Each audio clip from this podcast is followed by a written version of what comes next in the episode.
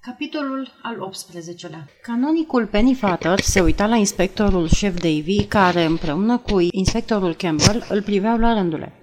Canonicul Pennyfather era iarăși acasă.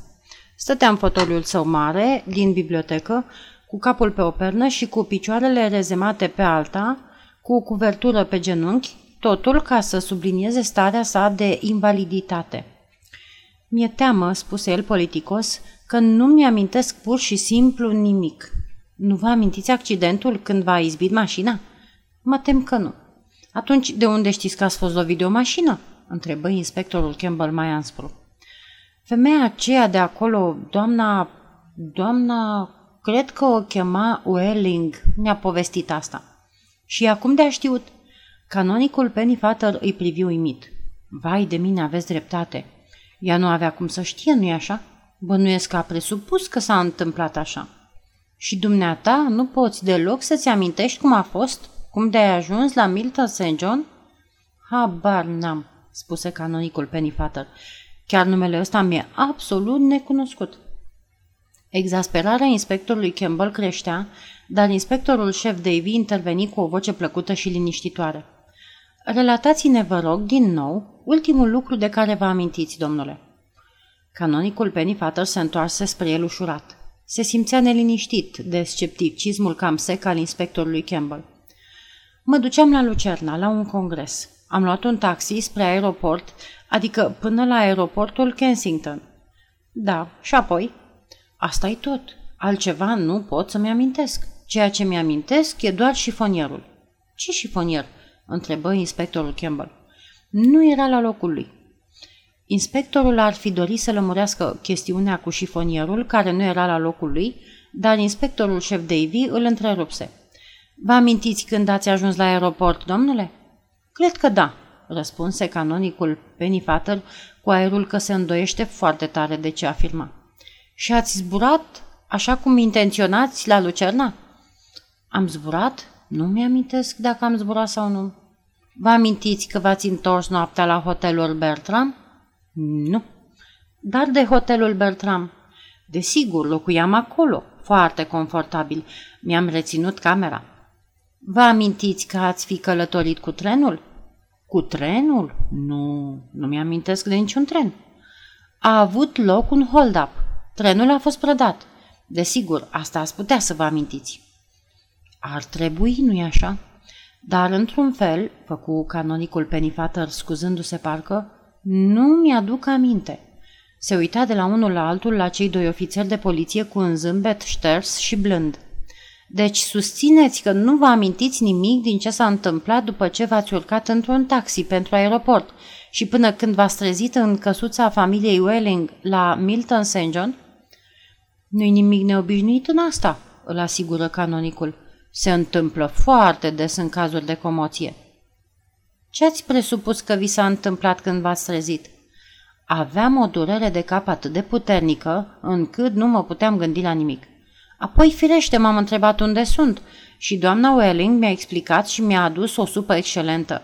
Mi-a zis, iubițelule, drăguță și scumpule, adăugă canonicul cu oarecare dezgust, dar a fost foarte bună cu mine, într-adevăr foarte bună. Ar fi trebuit să raporteze poliția accidentul. Ați fi fost dus la spital și îngrijit cum trebuie, spuse Campbell. M-a îngrijit foarte bine, protestă cu însuflețire canonicul și, după câte știu eu, în cazul unei comoții n-ai altceva de făcut decât să-l ții pe pacient liniștit. Dacă vă mai amintiți ceva, vă rog, canonicul îl întrerupse. Se pare că am pierdut patru zile bune din viață, spuse el. Foarte curios, într-adevăr foarte curios. Tare aș vrea să știu unde am fost și ce am făcut. Doctorul spune că s-ar putea să-mi reamintesc totul. Pe de altă parte, e posibil să nu-mi amintesc nimic. E posibil să nu aflu niciodată ce mi s-a întâmplat în cele patru zile. Începu să îi se închidă ochii. Vă rog să mă scuzați. Sunt cam obosit, cred. Ajunge deocamdată, spuse doamna McCree, care stătuse lângă ușă, gata să intervină dacă o credea necesar. Se apropie de ei și spuse ferm. Doctorul nu îngăduie să fie deranjat. Polițiștii se ridicară și se îndreptară spre ușă. Doamna McCree îi conduse spre hol, asemenea unui câine credincios care mână oile spre țarc. Canonicul murmură ceva și inspectorul șef Davy, care ieșea ultimul, se întoarse brusc și întrebă. "Ce a fost asta?" întrebă el, dar ochii canonicului rămaseră închiși. "Ce crezi că o fi spus?" întrebă Campbell în timp ce părăseau casa după ce refuzară pe doamna Macri, care le oferise, fără să insiste prea mult, o gustare. Părintele spuse gânditor, am crezut că a spus zidurile din Jericho. Ce-a vrut să spună cu asta? Sună ca din Biblie, explică părintele. Credeți că vom afla vreodată, întrebă Campbell, cum de a ajuns bătrânelul ăsta din Cromwell Road la Milton Saint John? Nu prea cred să ne fie de folos acest canonic, în cuvință Davy. Femeia aceea care susține că l-a văzut în tren după atac să fie avut dreptate? S-ar putea oare ca el să fie implicat în vreun fel în aceste tâlhării? Pare imposibil. E un bătrân atât de respectabil. Nu-i cu putință să suspectăm un canonic al catedralei Chadminster și să-l acuzăm că a luat parte la un atac banditesc asupra unui tren, nu? Nu, întări părintele reflectând. Nu. Așa cum nu-ți poți imagina pe domnul judecător Ludgrove amestecat în jaful unei bănci.